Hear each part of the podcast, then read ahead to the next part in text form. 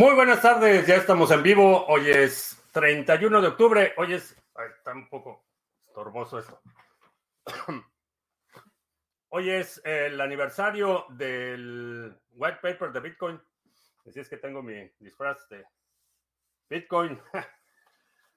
Vamos a iniciar nuestra transmisión el día de hoy.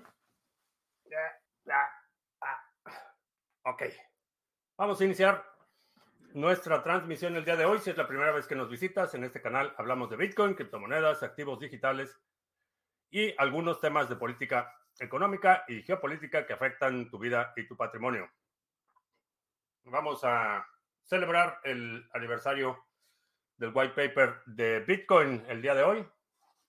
Y bueno, ahora sí, vamos a empezar. Como se debe. Muy buenas tardes, hoy es lunes 31 de octubre. Eh, estamos listos para iniciar nuestra transmisión el día de hoy. Si es la primera vez que nos visitas en este canal, hablamos de Bitcoin, criptomonedas, activos digitales y algunos temas de política económica y geopolítica que afectan tu vida y tu patrimonio. Estamos transmitiendo en vivo audio y video vía Facebook. Bueno, no sé, Facebook me está marcando otra vez un error. no sé, no sé qué está pasando con Facebook, pero si me estás viendo en Facebook, deja, eh, checa los enlaces que están en la descripción porque no sé cuánto tiempo más vayamos a durar ahí. Eh, también estamos transmitiendo en Podbean. Lunes, martes y miércoles tenemos nuestro live stream de solo audio vía Podbean. Así es que vamos a iniciar. Vamos a ver si estamos transmitiendo en... No veo la transmisión de Odyssey tampoco. Ah, dice que sí estamos en vivo en Odyssey, pero no veo la transmisión. Ah, poco accidentado el inicio de nuestra transmisión el día de hoy. Ah, sí, dice que ya, ya empezamos. Eh, Alberto en España nos está viendo.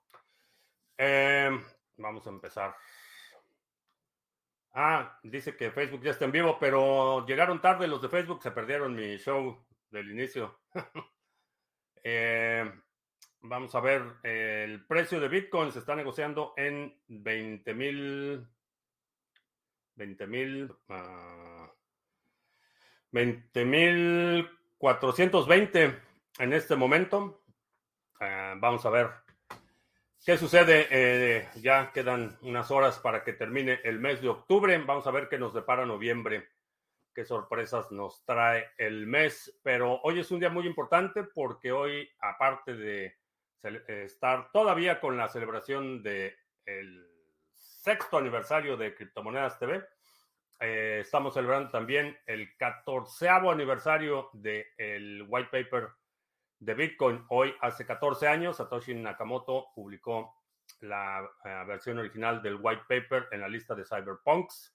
Y eso, pues, hoy en día estamos aquí gracias a esa acción que eh, la decisión que tomó Satoshi de enfocar su atención, su energía y su talento a crear un sistema descentralizado de transferencia de valor. Eh, creo que ni siquiera él se pudo haber imaginado la magnitud y el impacto que iba a tener esa acción aparentemente trivial, aparentemente intrascendente. Ha cambiado la vida de muchas personas eh, para para bien, ha puesto bajo amenaza de extinción a gente que por décadas ha estado aprovechando eh, su posición privilegiada para manipular los sistemas financieros. Eh, tenemos un sistema que eh, nadie puede interrumpir, nadie puede cambiar las reglas de forma arbitraria o unilateral y creo que ese es un aporte a la humanidad que pues yo en lo personal estoy muy agradecido. Eh, soy muy uh, reacio a tener ídolos, héroes y demás, pero creo que la contribución que hizo Satoshi con el white paper y la creación de Bitcoin fue eh, uno de los, eh, el tipo de aportaciones que dan un giro a la historia y a la trayectoria de la civilización y creo que estamos atestiguando los primeros eh, efectos, los primeros las primeras consecuencias de esa contribución. Así es que para Satoshi, donde quiera que esté, muchas gracias. Y también gracias a ti porque estamos celebrando todavía el sexto aniversario de Criptomonedas TV. Eh, llegamos a seis años, llevamos más de mil podcasts eh, publicados y literalmente miles y miles de horas eh, de transmisiones y de interacción con, pues contigo, que eres el que me escucha, el que me ve en estas transmisiones. también, ¿qué otra cosa tenía que comentar? El sábado publiqué la entrevista que tuve con Martin el eh, director de mercadotecnia de eh, General Bytes, que es eh, pues quizás de los el, fabricante más grande de cajeros de Bitcoin en el mundo. platicamos de la perspectiva, la tecnología, sus planes de expansión. Van a estar participando en la conferencia La Bitcoin.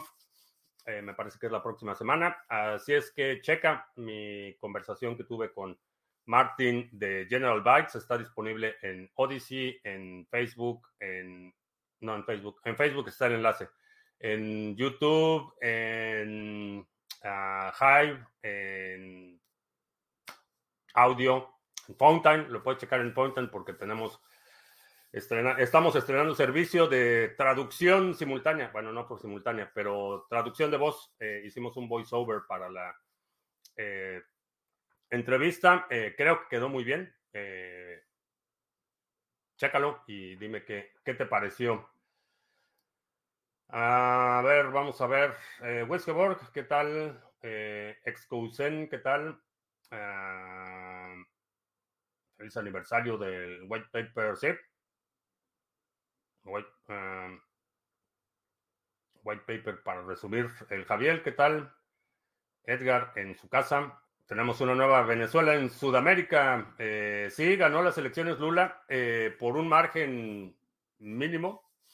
Eh, vamos a ver.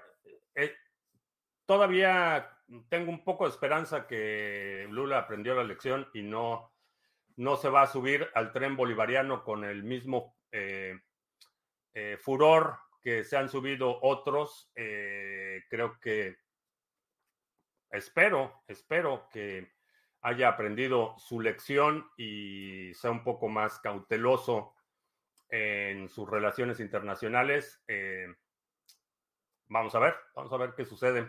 Digital Coin, eh, Faustopus en República Dominicana, ¿qué tal? ¿Cómo hubiera sido la versión Bitcoin si se hubiera si se le hubiera ocurrido otras variables, si en vez de 21 millones fueran más o menos? No lo sé, es eh, entra en el terreno de la especulación. ¿Qué hubiera pasado si en lugar de 21 millones hubieran sido 48 millones? Hubieran sido 100 millones. No lo sé. Eh, y, creo que eh, al ser el primer intento, a lo mejor el resultado sería el mismo. A lo mejor el resultado habría sido el mismo independientemente del suministro. A lo mejor el precio si fueran 42 millones en lugar de 21, a lo mejor el precio sería la mitad, pero honestamente eh, la escasez es lo que, la escasez digital o, este esta forma pura de escasez digital es lo que le da el valor. ¿Cuánto es la escasez? Creo que no, no habría sido tan trascendente.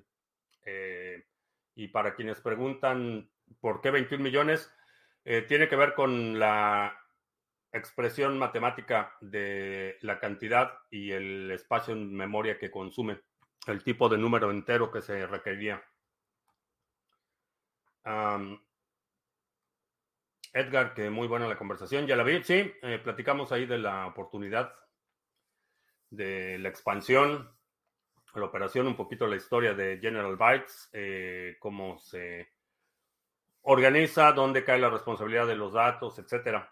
Interesante conversación, muy agradable eh, plática. Chécala. Eh, sobre Dash. Dash tenía en el 2017 y, perdón, es que estoy todo chueco y no me, me saca de concentración.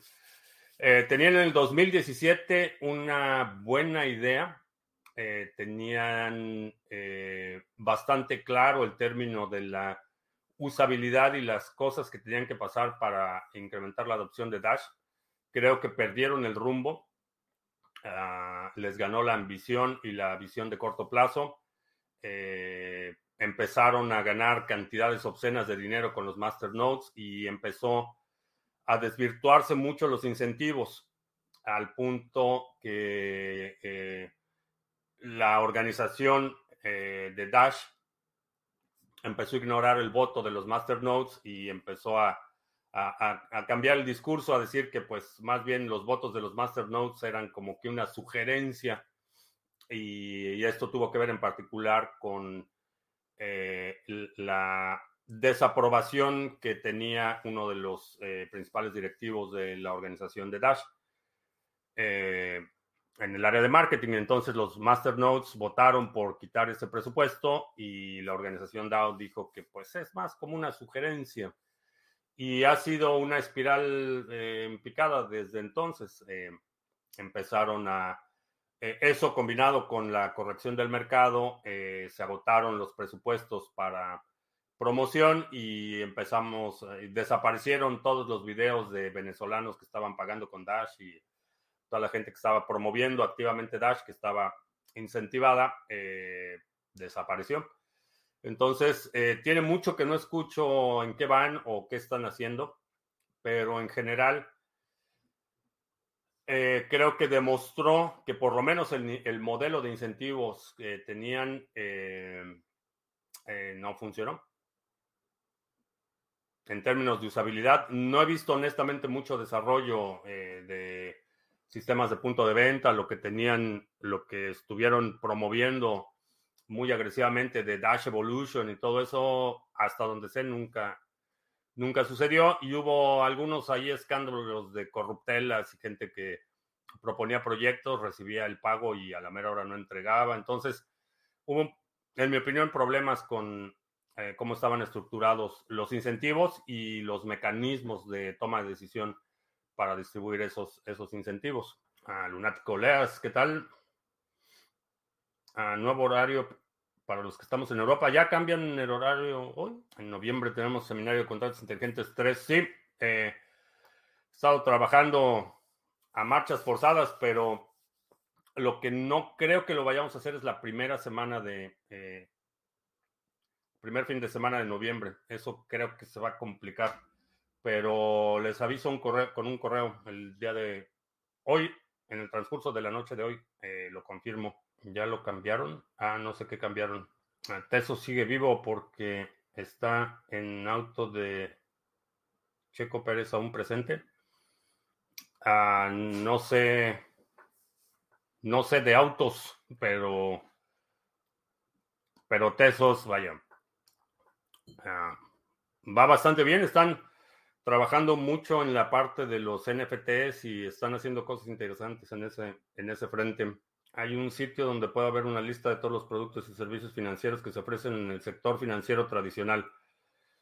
Eh, hay algunas guías que te ofrecen información, eh, pero no lo vas a encontrar en un agregado de todos los servicios financieros, porque los servicios financieros están altamente regulados y dependen mucho de la jurisdicción. Hay servicios financieros que existen en algunas jurisdicciones que no existen en otros. Eh, hay distintas organizaciones que supervisan ciertos aspectos de los servicios financieros. Entonces, eso varía muchísimo de un país a otro. Tendrías que buscar. Generalmente, eh, el organismo regulador en tu país va a tener información sobre servicios financieros. Eh, por ejemplo, si hay alguna comisión de servicios financieros al consumidor o las agencias de protección al consumidor generalmente van a tener alguna información eh, para servicios financieros de, por ejemplo, banca de primer piso y servicios financieros tradicionales. Generalmente la asociación bancaria o algún organismo así es el que te va a dar información sobre el sector que regulan. Ah, que la hora en Europa se retrasó este sábado. Eh, esta semana será en Estados Unidos. Ah, sí, el horario. Ok. Bueno saberlo. Muy buena la segunda vez también con los ejemplos de esculturas 3D print. Sí, y bueno, no veo por ahí a quien preguntó y a lo mejor escucha el podcast, pero lo de la FGC 9 en 380 no está tan difícil de hacer. Eh, ya me puse a investigar. Tengo, tengo aquí mi Biblia de especificaciones de cartuchos y para hacer la conversión de la FGC 9 a 380 eh, no está tan complicado. Eh, se puede hacer, nada más necesito eh, si alguien tiene una Glock 25, que es la Glock tamaño, es eh, del mismo tamaño que la 19, es la que le llaman compacta. Una Glock 25, eh, que es calibre 380. Necesito fotos de los cargadores, preferentemente junto a una regla o mecanismo de medición para que puedas checar las dimensiones. Pero habría que adaptar el cargador eh, el ángulo de alimentación, la rampa y la recámara del cañón. Con esas tres, en teoría, debe, debe funcionar la FGC 9 en 380. Eh, no estoy diciendo que en algún lugar donde el 380 es muy popular se vaya a necesitar una FGC 9, no estoy diciendo tal cosa, pero pues vamos a hacer la adaptación por si sí o por si no.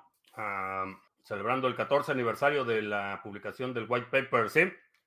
Sí, para los que estaban en Facebook que no lo vieron, tenía aquí mi, mi botarga de Bitcoin, pero está muy grande, entonces no, no sale en la pantalla para celebrar el white paper.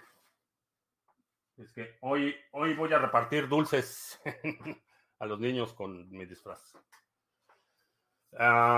¿Recomiendas las billeteras ah, Metamask y Kepler? Eh, si vas a utilizar Metamask, asegúrate que lo tengas conectado a un layer, por lo menos. Ese sería el requerimiento mínimo para Metamask. Y siempre que vayas a firmar una transacción, asegúrate que lo que estás viendo en la pantalla corresponde a lo que estás viendo en tu dispositivo. Eh, solo así. Eh, pero Metamask creo que por su diseño es muy útil, pero no tendría en Metamask nada que me quitaron el sueño perder. Ah, que si podría avisar cuando toque cambio de horario en mis directos. Eh, el cambio de horario, eh, digo, los horarios no han cambiado. Es lunes, miércoles y viernes, 2 de la tarde, martes, jueves, 7 de la noche. Esos son mis horarios. El cambio de horario aquí, ahorita investigamos uh, Daylight Saving. Ah, el cambio es el 6 de noviembre. Entonces, el lunes, el lunes 7 de noviembre va a ser una hora antes. El lunes va a ser una hora antes. Em, no sé en otros países. Bueno, en México creo que cambian.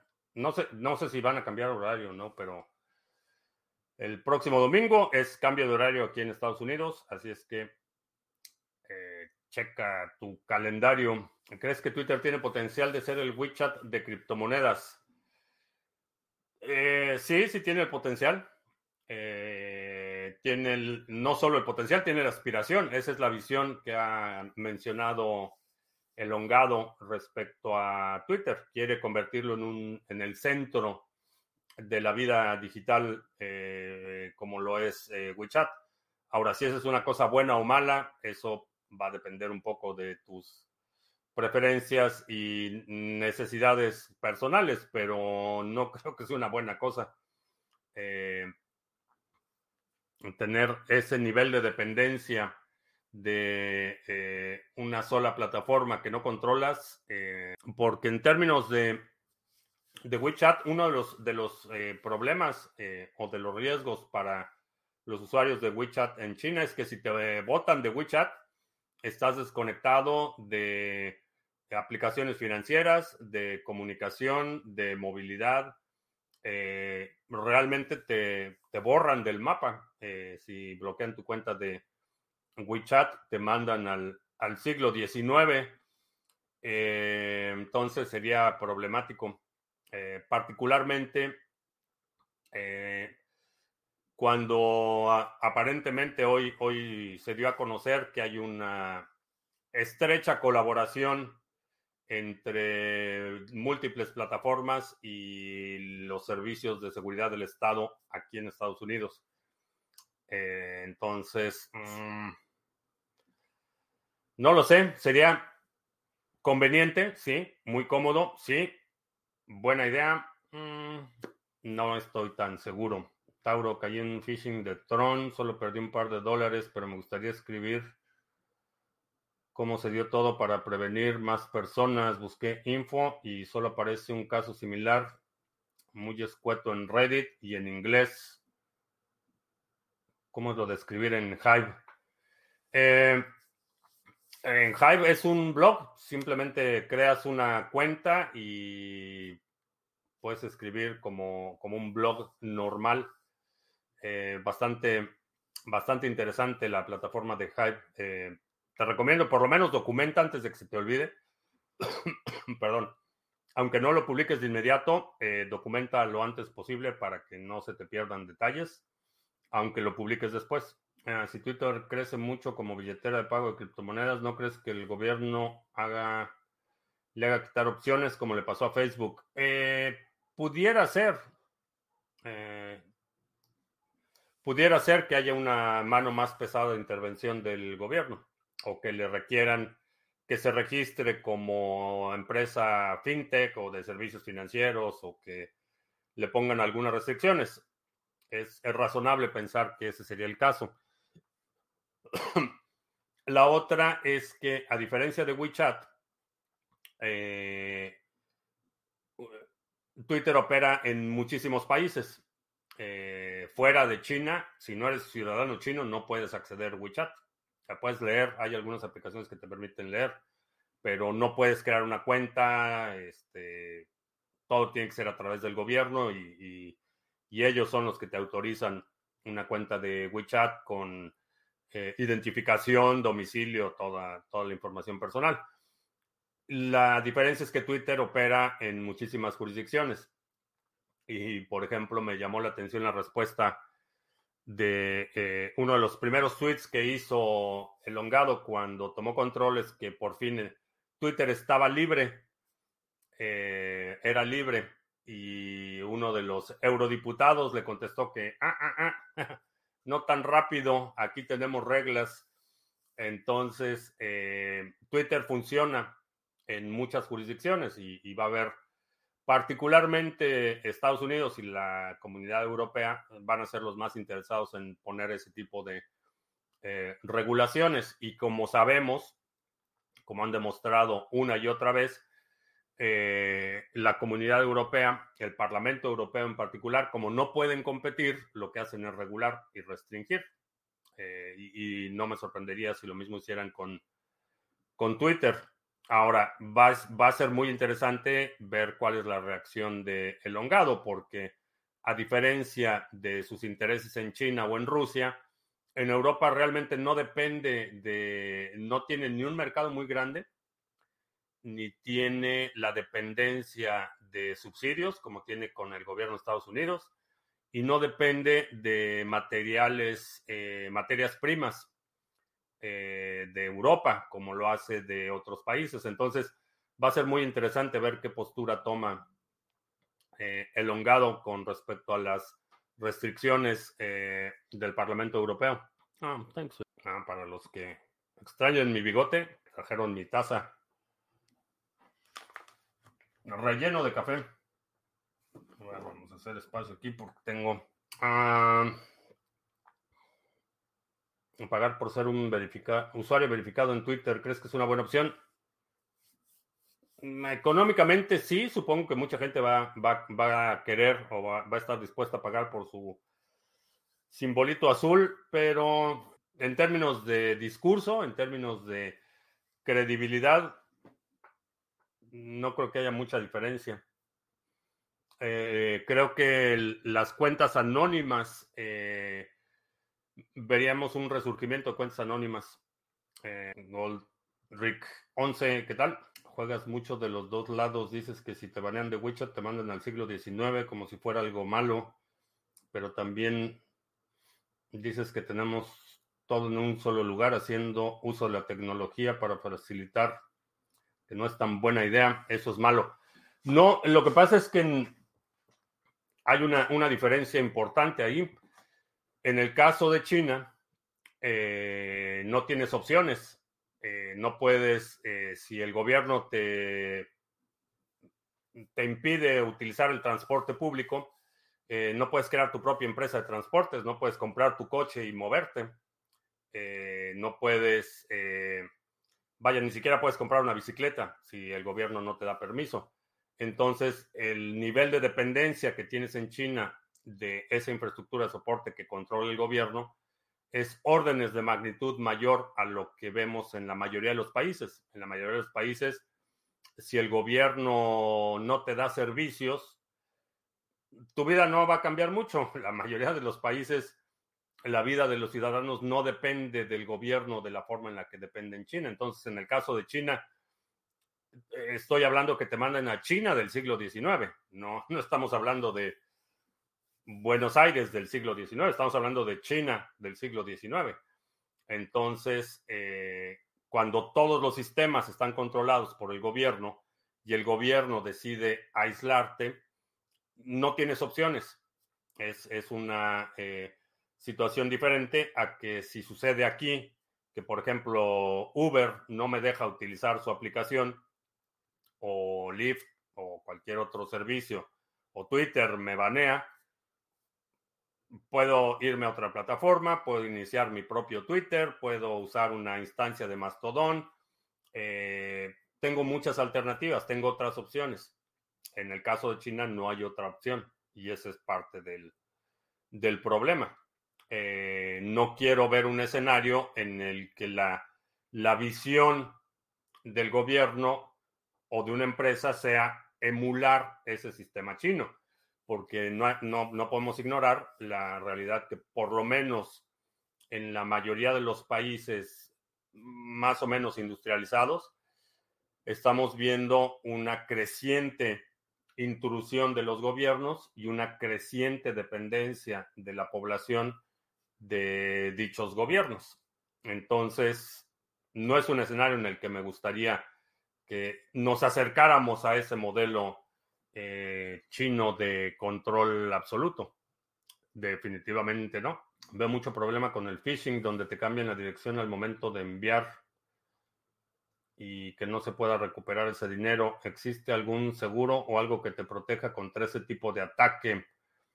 Eh, la educación. Eh, si pones en práctica cosas de las que hemos hablado aquí en muchas ocasiones, tu posibilidad o la posibilidad de que seas víctima de un ataque de phishing es minúscula. Eh, ¿Y a qué, prácticas me refiero? Segmentar tu actividad. No utilices la misma computadora que utilizas para navegar, para Facebook, para Twitter, para lo que utilices, tu teléfono, para TikTok o lo que sea. Separa tu actividad de criptomonedas de esas otras actividades. Eh, asegúrate que tengas sistemas operativos actualizados, que tengas antivirus, que tengas una cartera en hardware. Si tomas todas esas precauciones, la posibilidad de que seas víctima de un ataque de phishing se reduce significativamente. Y la otra es con educación puedes identificar esos intentos de phishing.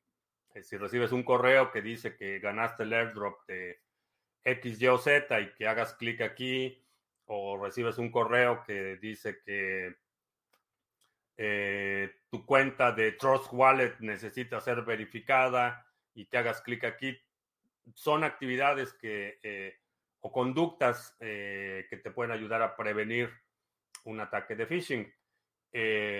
la razón por la que, otra de las razones por las que puedes ser víctima de un ataque, que no es necesariamente phishing, es otro tipo de ataque cuando la máquina está infectada y es Metamask la que está cambiando la dirección al momento de autorizar la transacción. Por eso, si utilizas una cartera en hardware y la transacción que estás viendo en tu cartera no corresponde a lo que estás viendo en tu pantalla, eh, quiere decir que hay un, hay un problema. Eh, precaución y educación es la forma en la que lo puedes prevenir. revertir las transacciones. Eh, sé que por ahí hay un grupo de académicos que estaba trabajando en un modelo de Ethereum reversible, de transacciones reversibles con una, un panel de jueces federados, que era totalmente una ridiculez, pero educación y precaución, buenas prácticas, todo en el Estado, nada fuera del Estado, nada contra el Estado, decía Mussolini. Nos recuerda Manuel Acolchado en Podvin. Efectivamente, casi todo el mapa de Latinoamérica se está poniendo rojito, rojito. Sí, no sé. No, honestamente, eh, no seguí la campaña electoral de Lula, pero a diferencia de los otros bolivarianos que se suben al tren de volada, eh, Lula tiene la experiencia, eh, tiene la experiencia de haber gobernado y creo que eso le da una ligera ventaja y es mera especulación. Eh, sospecho que va a ser mucho más precavido que lo que estamos viendo en otros países de que se suben de inmediato al tren bolivariano. La otra es que el tren bolivariano en estos momentos ya no tiene mucho que ofrecer, a diferencia de, eh, digamos, el 2015, 2016, eh, si la memoria no me falla, donde este, Maduro estaba regalando dinero, comprando simpatías por toda Latinoamérica, dando créditos, este, vendiendo eh, petróleo subsidiado, ya no hay el cuerno de la abundancia bolivariano, ya se fue al cuerno, ya no tiene mucho que ofrecer el eje castrochavista, entonces sospecho que va, va a ser, en el caso de Brasil va a ser mucho más moderado. Y la otra cuestión es también el control de las cámaras. Ah, parece ser que el partido eh, de Bolsonaro todavía mantiene una, una posición importante en el ah, brazo legislativo y eso pudiera ponerles un freno. La diferencia, el capital político no es tan grande y esto es también algo importante, no fue una elección en la que eh, Lula hubiera arrasado. Eh, no solo fue una elección de segunda vuelta, sino que los márgenes fueron minúsculos. Entonces el capital político que tiene Lula no es tan, no es tan grande. Eh, entonces su posición es mucho más vulnerable.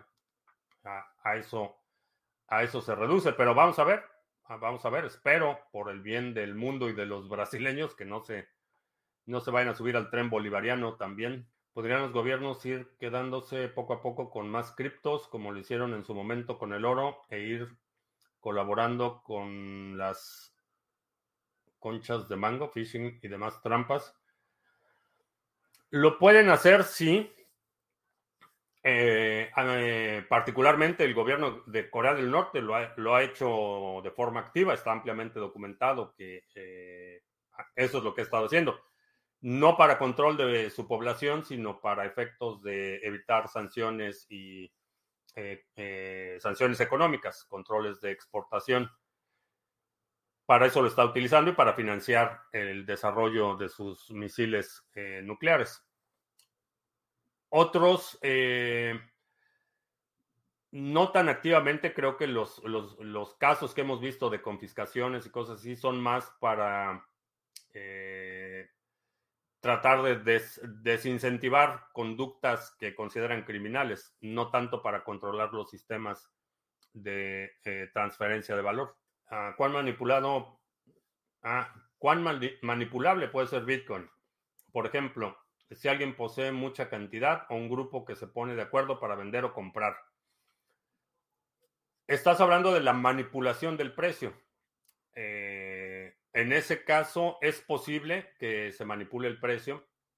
Generalmente vemos este discurso de manipulación cuando el precio está a la baja, cuando el precio sube, eh, nadie, nadie se queja pero pueden reprimir, tratar de reprimir el precio, eso es correcto, y es una de las dinámicas de, los mercados y, quizá de los mercados más libres que hay en este momento todavía es el mercado de las criptomonedas, donde puedes utilizar tu influencia en el mercado para eh, determinar o, influir la dirección del precio. De la misma forma que eh, si vives en una ciudad pequeña y eres el único que tiene latas de atún y de repente vendes todas tus latas de atún, el precio del atún baja. Y si de repente dejas de vender tus latas de atún, el precio del atún sube. Estás utilizando tu, peso o, tu relevancia en el mercado para mover el, precio eh, en la dirección que, que te conviene. Es distinto a manipular el protocolo, que a diferencia de los sistemas fiat, donde lo que cambian son las reglas, no cambian el volumen o no cambian su participación, lo que cambian son las reglas. Y, ese cambio constante de reglas para favorecer las ah, posiciones dominantes es lo que hacen que el sistema se corrompa. Y eso es lo que no puede pasar en Bitcoin. No importa cuánto Bitcoin tengas, no puedes cambiar las reglas. Y mientras eso se mantenga, las intenciones de manipular el precio van a ser secundarias, primero. Y segundo, el precio puede ser manipulado en la medida que el mercado es relativamente pequeño. Mientras más crece la masa de dinero, más difícil es mover el precio. Y creo que vamos a ver en el futuro un punto en el que no haya un solo participante en el mercado que pueda, eh, o un grupo reducido de participantes que puedan influir o, modificar la dirección del precio de forma significativa. Eh, entonces puedes afectar el precio, puedes manipular la evaluación, pero no puedes cambiar las reglas. Hay otro ataque que son virus embebidos en imágenes y videos compartidos en grupos de WhatsApp y Telegram. Eh, sí, hay muchos, muchos virus. La situación es que, por eso mi énfasis en separar tu actividad. Eh, no utilices para criptomonedas el mismo dispositivo donde tu tía te está mandando memes o videos de lo que dijo el, el, sacerdote la última semana, o, o, memes de lo que sea. No utilices el mismo dispositivo. Entonces, si hago todo lo que dice, agregar mi actividad, tener un dispositivo dedicado y educarme, los atacantes ya no lo intentarán. Lo van a seguir intentando. Eso, eso no, eso tú no lo controlas. Tú solo puedes controlar tu propia actividad. Eh, solo puedes controlar lo que tú haces. El hecho de que tú tengas buenas, buenos hábitos de, seguridad y privacidad, no quiere decir que los intentos vayan a detenerse. Eso tú no lo controlas. Pero mitigas la posibilidad de que esos intentos fructifiquen. Y eso es lo que puedes controlar. Realmente no vas a controlar lo que hace un grupo de mafiosos este, en, en Rusia, no vas a controlar lo que hace un grupo de eh, de hackers del Corea del Norte, etcétera. Eso no lo vas a, un grupo de estafadores chinos, eso tú no lo vas a controlar, no lo puedes evitar. Lo que haces es que esos intentos no fructifiquen, no tengan éxito en tu caso. Eso es lo único que puedes controlar. No sospechas que el sistema de votos en las elecciones en cualquier país latino están compradas. Eh, no, creo que las, las, elecciones en la mayoría de los países se definen antes de que la gente vaya a votar. No es, no es esta ilusión de que, de que hay alguien que está cambiando los votos en las boletas. Este, eso sucede en las, en las elecciones internas de eh, partido de los cuatreros. Pero los sistemas eh, y la mayoría de las democracias las elecciones están definidas mucho antes de que la, gente vote y están definidas en el sentido de que cada vez menos países tienen la posibilidad de que escribas cualquier candidato. Te dan dos opciones y esas opciones ya son concertadas y dos o tres opciones y esas dos o tres opciones, que son las tres opciones viables, hay, hay países donde hay 11 partidos políticos y las elecciones aparentemente son mucho más eh, reñidas, pero realmente tu opción es dos o tres y ya, ahí se termina la opción.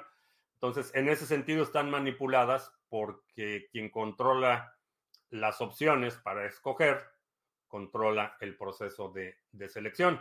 Entonces hay mucha manipulación, pero, pero no es el, tipo de fraude que veíamos, por ejemplo, en los 70s, en los 80s, donde sí, efectivamente, físicamente había gente moviendo urnas llenas de votos, etcétera. Y eso lo sé de primera mano, porque estaba en, estando en la secundaria. Eh, por ahí alguien me, me llamó y me dijo, oye, pues que necesitan ayuda para las elecciones y te van a pagar un dineral. Y cuando me dijeron de qué se trataba, dije, no, gracias, no, no me interesa, pero eh, lo he visto, vaya. Eh, lo vi, lo viví durante las elecciones del 2000. ¿Cómo es ese manejo? Eh, pero vaya, en la mayoría de los países sí hay un alto grado de manipulación. No es al momento de que tú ejerces el voto. Al momento que tú ya estás ejerciendo tu voto, ya la selección está hecha por ti. Y cualquiera de las dos alternativas o tres alternativas que te presentan son alternativas que van a asegurar la continuidad. Eh, entonces, levantó el canal de Río Fiesta y Carnaval por la victoria de Lula. no. No, lo que estamos celebrando es el aniversario del white paper de Satoshi y el aniversario de Criptomonedas TV que cumplimos, esta camiseta me está poniendo de mal humor. Eh, cumplimos eh, seis años de Criptomonedas TV. Eh, si tuvieras dinero para utilizar, ¿comprarías un inmueble o comprarías Bitcoin? Mi primo tenía pensado usar ese dinero para comprar Bitcoin. Con ese Bitcoin pedir un préstamo en Lend y luego esperar a que Bitcoin suba en el largo plazo para pagar el adeudo. sí, bueno, vamos, vamos por partes.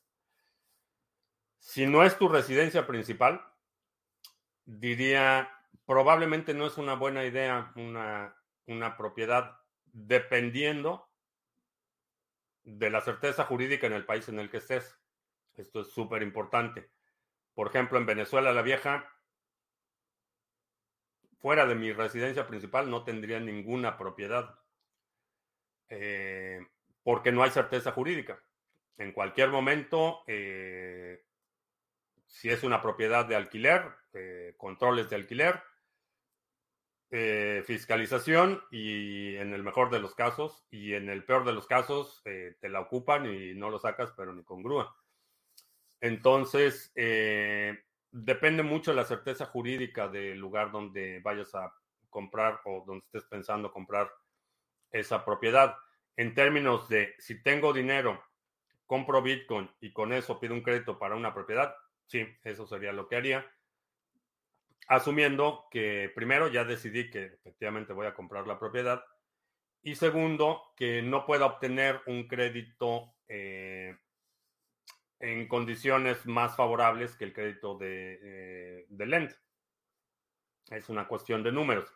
Pero la principal decisión es yo en lo personal, en la mayoría de los lugares fuera de mi residencia principal, no compraría ahorita una, una propiedad, a lo mejor una de producción agrícola es así, pero una, un inmueble en una zona urbana, por ejemplo, qué aburridos quedaron esas derechas rancias, eh, no sé si quedaron aburridos. No sé, yo, yo estaba esperando una, un tsunami de tweets de Bolsonaro, pero no he visto nada, ni siquiera una declaración, cosa que me parece que es buena.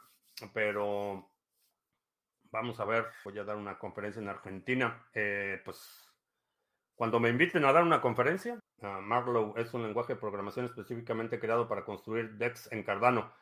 No, Marlow es un subset, no es un lenguaje separado.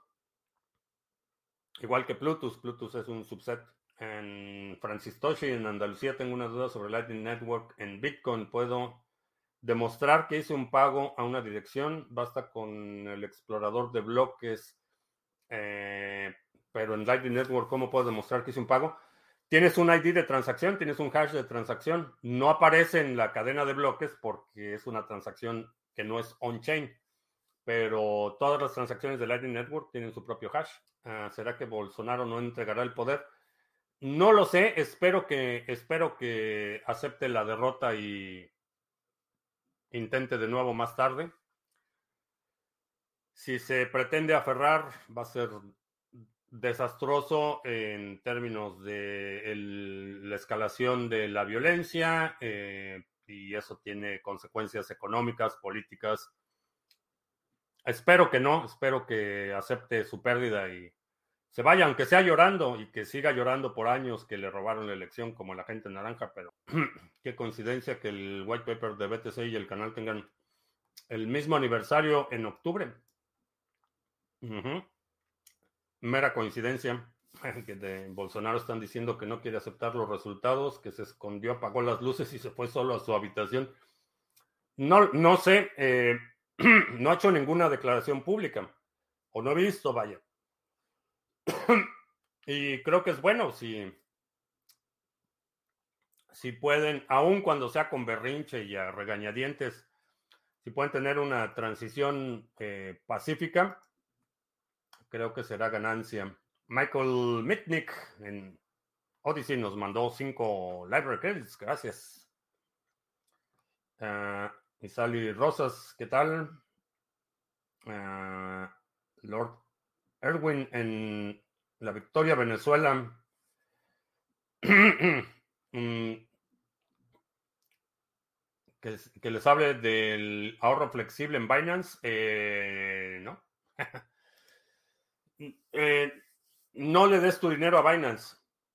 No dejes tu dinero en Binance. Eh, el, principal eh, o una de las principales características de esta tecnología es que te da custodia de tus fondos.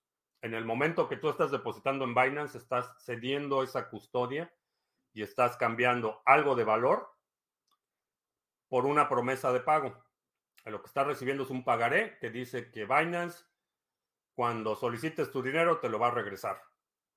Es una promesa de pago. Y hemos visto una y otra vez qué pasa con esa situación. La gente pierde su dinero, eh, los exchanges son hackeados o hackeados, eh, cambian las reglas en cualquier momento de forma totalmente arbitraria y eh, te dejan sin tu dinero. Entonces esa oferta o esa promesa de pagarte el 6% o el 7% o lo que sea, se convierte en una promesa que te cuesta todo. Entonces, ese tipo de productos, eh, cuentas de ahorros, de exchanges descentralizados y todo eso, trato de evitarlo, o más bien trato de educar a la gente para que lo evite. yo no los uso de, lo que, de lo que está produciendo. Tengo ciertos activos en ciertas mm, circunstancias que están produciendo, pero es una mala idea. Es una mala idea porque no es distinto a cualquier otro banco que de la noche a la mañana te dice, fíjate que si quieres retirar tu dinero necesito que me des esta información o te bloquean las cuentas eh, o, simplemente cambian las reglas. Eh, lo hemos visto en muchísimas ocasiones. Te dicen, de la noche a la mañana, pues fíjate que ya no podemos operar en tu país y pues ya no puedes recibir esto o ya no puedes retirar este dinero o necesito que me mandes más información y un largo etcétera. Entonces, eh, no, ese tipo de productos no los ni los recomiendo ni los promuevo. Eh, si quieres producir un retorno, hazlo en un eh, utilizando instrumentos que no involucren la pérdida de custodia. Eh, es una de las razones por las que operamos los pools que operamos, el pools de staking, por ejemplo, y aprovechando el, el Segway para los anuncios. Los pools de Sarga, por ejemplo, eh, tenemos pool de, NIM, el de Cosmos que ya se va porque no, no jaló. Eh, Cardano, Waves, Harmony, Band, Ontology. Tenemos instrumentos que te permiten obtener un retorno, eh, que te permiten obtener un beneficio por validar transacciones, por participar en el consenso, sin que pierdas la custodia de tus activos. Ahora, los retornos varían. Por ejemplo, en este momento el retorno de NIM es muy alto porque es una red que está apenas empezando, se está consolidando entonces el retorno es muy alto. En redes más estables como la de Cardano, el retorno es más bajo. pero en todos los casos, los pools que operamos, tú no pierdes la custodia de tus fondos, tú sigues teniendo tus llaves privadas, tú sigues teniendo esos activos y te permite generar un retorno sin perder la custodia de esos activos, que en mi opinión es lo mejor, el, mejor escenario. Entonces, si quieres recibir un retorno por tus activos, mi recomendación es checa las opciones de staking. Puede ser con Sarga, que es el, el proyecto en el que estoy directamente involucrado, o puede ser cualquier otro, pero chécalo. Esa es una mucho mejor alternativa que darle tu dinero a Binance a cambio de una promesa de retorno. Eh, también tenemos otros proyectos donde puedes hacer intercambios eh, cripto por fiat sin KYC, como el bot, el OTC Trading Desk. Y bueno, checa la página sargachet.cloud, ahí está toda esa información. Ah, mi primo tiene algo de BTC en el protocolo Venus, eh, tendría que estar preocupado. A lo mejor sí. Eh, no, no tengo información específica sobre eh, Venus, pero no pondría demasiado dinero ahí. Animal Farm y Drip Network, no, no tengo información de esos proyectos. Ah, ¿Por qué NIM? Eh, me llamó la atención NIM por el diseño. Eh, NIM es una red de eh, privacidad que te permite conectar otras aplicaciones para ruteo de mensajes. La arquitectura me, me pareció muy interesante. Utiliza, si tuviera que definirlo, es como si Tor y Monero hubieran tenido un bebé. Esa es la mejor forma que puedo eh, eh, describirlo. Es una red de, mensajes eh, que puedes montar cualquier aplicación sobre esta red y utiliza el mecanismo de ofuscación de Monero. tienes varios mensajes, es indistinguible cuál es el mensaje real. Tienes varios mensajes viajando al mismo tiempo y utiliza este modelo de ofuscación para que el observador externo no pueda determinar cuál es el mensaje legítimo y cuáles son los eh, señuelos. Entonces, me llamó mucho la atención el, diseño, la arquitectura de, NIM. Eh, fue por eso que lo escogí. Tiene también, cumple con los otros atributos que hemos buscado en los proyectos de Sarga, que sea eh, que los pools no tengan custodia de los fondos, eh, que te permitan tener un retorno, que la red sea sostenible, que la política monetaria tenga sentido, etcétera. Cumple con todos esos requisitos y desde el punto de vista de, desarrollo de tecnología me llamó la atención el diseño y es un proyecto enfocado a la privacidad, que es una de las eh, de los temas que han estado en mi campo de visión, en mi atención eh, como algo muy importante en los próximos años. Entonces creo que es un proyecto que tiene un enorme potencial, tiene un diseño que me parece muy, muy bien planeado, muy bien pensado, muy sólido, tiene una buena política económica y eh, en esta etapa inicial de la red eh, tiene muy buen retorno. Entonces, por eso eh, seleccionamos a NIM. Y esta es la respuesta cuando te he preguntado que si algún pool no sería rentable, sería cerrado o era para contribuir a la red. Al final también los pools son centralizados. Si los propietarios deciden cerrar, a buscar otras opciones. Eh, eso no quiere decir que sean centralizados. Eh, el pool, sí, si un pool no está siendo rentable, yo como operador del pool tengo la opción de, eliminarlo o de, o de mantenerlo. Esa es una decisión personal. Pero eso no quiere decir que sea centralizado, porque no hay un solo pool. Hay miles de pools y la gente tiene toda la posibilidad de buscar el pool que quiera o los pools que quiera, en el caso de los protocolos que puedes delegar a distintos pools. Entonces, eso es distinto al concepto de centralización en el que hay una sola opción. Si, si yo tengo el, el, único pool y decido cerrarlo, efectivamente es una red centralizada. Eh, si hay cinco pools y los cinco pools se coordinan para subir los precios, es una red centralizada. Pero en el caso de los proyectos en los que estamos operando, eh, no, simplemente somos un participante más y si ese participante decide en cualquier momento dejar de participar, no tiene nada que ver con la centralización. ¿Qué opino de tener que pagar 20 dólares mensuales por tener un insignia verificado en Twitter? Honestamente, no sé si vaya a prosperar. Eh, sé que mucha gente sí va a pagar los 20 dólares al mes para tener su insignia de verificado, pero honestamente los beneficios son tan magros, el tener la cuenta verificada, no sé realmente fuera de la reputación inicial o la novedad, honestamente no sé cuál es el beneficio de, tener eh, una cuenta verificada en Twitter.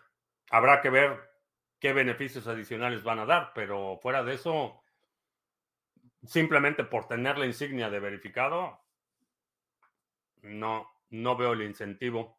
Mi tasa del Día de Muertos, habiendo tantos canales que transmiten banalidades y que tienen millones de seguidores, que hayamos tan pocos miles siguiendo este canal, que educa y abre los ojos, nos coloca en una posición que deberíamos sentirnos satisfechos.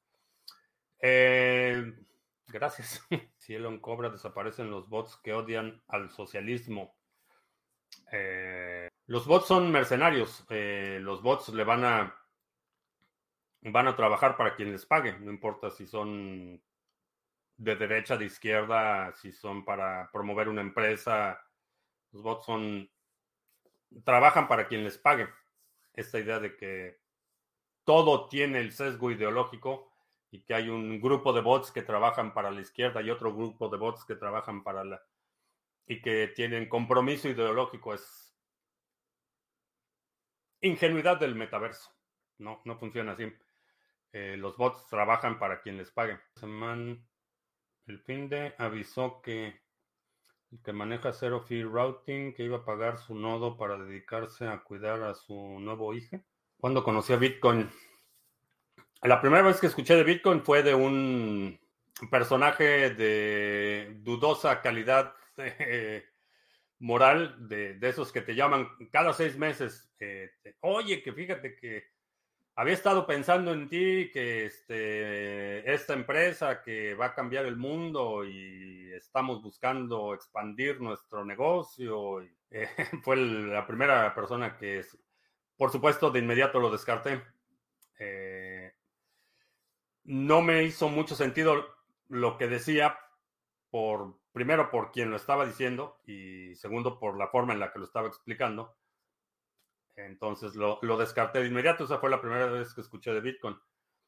Eh, continué con mis actividades normales y fue hasta que tuve la necesidad de recibir un pago de alguien que a PayPal y a mi banco no les gustaba y utilicé Bitcoin.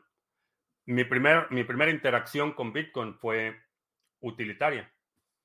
Eh, fue a ver dónde consigo una dirección de Bitcoin y saqué una dirección de Bitcoin y se la mandé a quien me tenía que pagar y me pagó. Y ese Bitcoin lo vendí de inmediato. Fui a un cajero eh, que estaba ahí en, Dallas. Fui a un cajero y vendí ese Bitcoin y ya. pues sí, funcionó bien y aquí están mis dólares y, ya. Eh, las, el segundo pago que me hicieron eh, lo fui a vender y me di cuenta que el precio había fluctuado considerablemente. Entonces ahí fue cuando dije, a ver qué pasó aquí. Me puse a investigar y ya, me quedé, me quedé eh, fascinado cuando terminé de leer el white paper de Bitcoin. Tuve exactamente la misma sensación que tuve la primera vez que vi una página web cargando. Cuando estaba accediendo de forma remota información en otro lugar del mundo. En ese, ese, esa misma sensación de que estaba siendo testigo de algo que iba a transformar radicalmente la forma en la que hacemos las cosas fue la misma sensación que tuve cuando terminé de leer el white paper de Bitcoin. Y aquí sigo.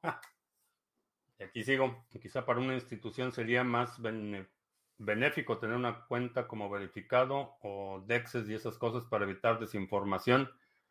Ah, podría ser. Supongo que para algunas cosas sí tendría algún sentido tener cuentas verificadas, pero por 20 dólares, ¿de dónde era ese personaje? personajes de esos hay en todos lados. De que hay opciones no hace que algo deje de ser centralizado. Por ejemplo, si cierran Twitter, hay otras redes sociales como Facebook, TikTok, etcétera. Pero todos son centralizados porque los controla alguien más. Eh, no, creo que estás medio confundido con ese tema de la centralización. Hay, eh,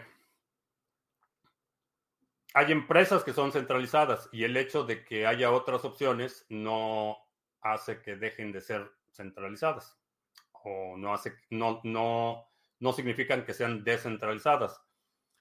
Pero la descentralización en términos de una red, por ejemplo, está determinada por el centro de toma de decisiones y por la arquitectura, la infraestructura. ¿Quién controla la infraestructura? ¿Quién toma las decisiones en una red? Entonces, eh, la red de Cosmos, por ejemplo, no va a dejar de ser eh, descentralizada porque yo cierro un pool. Yo no soy la red, soy un participante en esa red y si ese participante decide dejar de participar, eso no cambia la naturaleza centralizada o descentralizada del resto de la red. De la misma forma que si decido, eh, o por ejemplo, cuando decidí dejar de publicar las transmisiones en vivo en YouTube, Simplemente estoy dejando de participar. Eso no hace, no hace a YouTube más o menos centralizado. Eso no cambia la naturaleza de la red en función de la decisión que está tomando un participante voluntaria de participar o no participar. Con los pools es el mismo caso.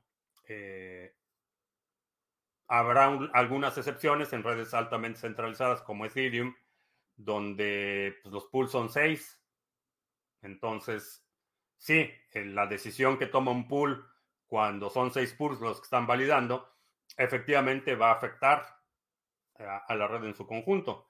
En otras redes como Cosmos, como Twitter, por ejemplo, Twitter, digo, puedo cerrar mi cuenta y, Twitter no va a dejar de ser centralizado o, va a ser más descentralizado en función de la acción que yo tome. Eh, esa es la diferencia. Eh, estás confundiendo la, decisión de uno de los participantes de la red con la red en su conjunto. Eh, no cambia la naturaleza en, ninguno de los dos casos. Cerrando el pool de Cosmos o cerrando mi cuenta de Twitter, no cambia la naturaleza de la red. Lo único que está cambiando es mi participación como un integrante más de esa red. Yo conocí a Bitcoin por Max Kaiser en el 2016 buscando contenido en español. Llegué acá eh, sí, esa fue, fue una de las motivaciones. Eh, digo, yo ya estaba involucrado en, Bitcoin y estaba... Me di cuenta que había un vacío enorme de información en español. Fue por eso que decidí lanzar el canal. En Colombia, la mafia de contratistas petroleros gringos usaban Bitcoin en el 2015 y 2016 para enviar a Estados Unidos. Está bien, para eso, para eso sirve Bitcoin, para mandar valor. Existen los pruned nodes en Cardano. Eh, es una buena pregunta. Eh, operamos, el, nodo que operamos es un nodo completo. Eh, no sé si hay una opción para hacer nodos prunados en Cardano. Muy buena pregunta. Por aquí vi a Tony hace rato, a lo mejor él nos puede ayudar con eso, pero sospecho que no, pero puedo estar equivocado. He estado equivocado con anterioridad y muy probablemente vaya a estar equivocado en el futuro. Así es que, pero si anda por ahí Tony y nos saca de la duda, saber de Bitcoin es una cosa, pero entenderlo es otra. Eh, sí, creo que ya a, esta, a, estas alturas, la mayor parte de la gente que está medianamente conectada a la civilización moderna ha escuchado por lo menos de Bitcoin.